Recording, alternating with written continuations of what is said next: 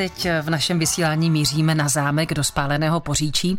No a jaký historický kousek pro nás vybrala vedoucí tamního infocentra Ivana Paseková, tak to už nám teď popíše redaktorka Kateřina Dobrovolná. My se tady společně díváme na krásný dřevěný strop. Z jakého období pochází? Z doby založení zámku ve Spálném Poříčí, to znamená z roku 1617 nebo ze začátku 17. století, je vyrobený z ebenového dřeva a v tom právě tkvěla ta jeho vzácnost. A jak je možné, že se dochoval do dnešních dnů, když je dřevěný? No, on se právě úplně takhle přesně nedochoval. Na zámku po druhé světové válce vznikl lesní závod a ty místnosti byly různě upravené. Tady ten velký sál, ve kterém teď stojíme, byl přepažen na dvě menší místnosti. Ten klenutý oblouk tady byl zazděný, stropy snížené a byla tu dílna. Když na začátku 90. let byla možnost zámek začít opravovat, tak se vedení města do toho pustilo a začalo se právě touhletou místností, protože nám se dochovaly historické plány stavební zámku a začalo se teda opravovat. Pan truhlář, který byl přizvaný, aby prohlédl ten strop, tak vlastně nad dvěma falešnými stropy objevil zbytky tadyhle toho jednoho našeho krásného a zachoval se teda v torze, ne takhle pěkně. Takže takto náhodou se vlastně objevil tento krásný strop. Mohou ho tady zájemci nebo návštěvníci obdivovat? Dostanou se sem na zámek?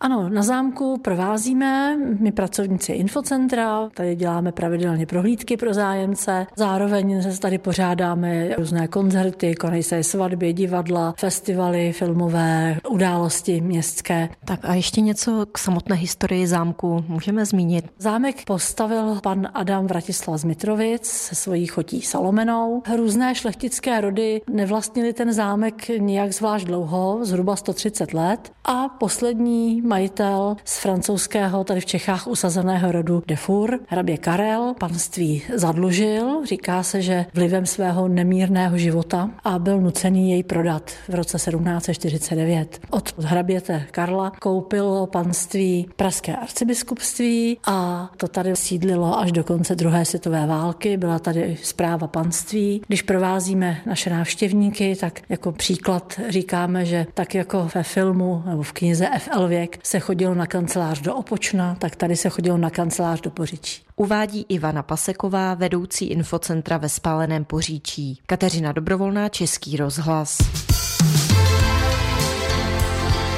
Český rozhlas Plzeň. Rádio vašeho kraje.